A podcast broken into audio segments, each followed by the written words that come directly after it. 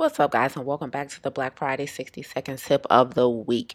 Our health is synergistic, meaning what's good for the body is good for the brain.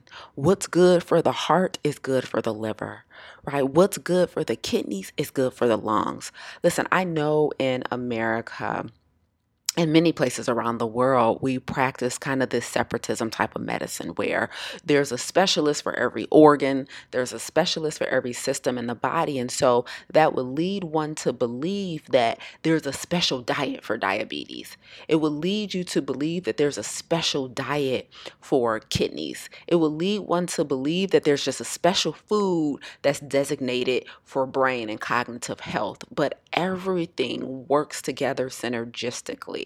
Right? Our organs, the different systems in our body, our brain, they have a mutually beneficial relationship. So when you take care of one, it will take care of you.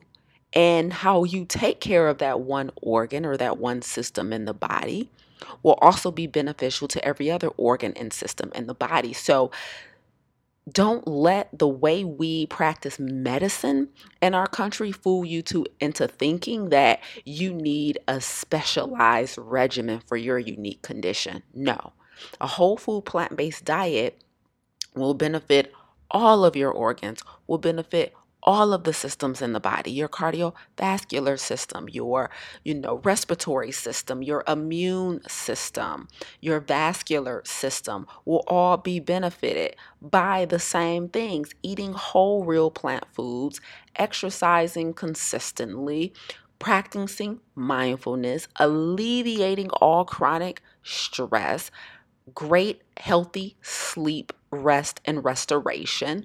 All of those things are required to live fully and optimally. You don't have to break the body down into systems and organs and figure out a special regimen for each. It all works together synergistically.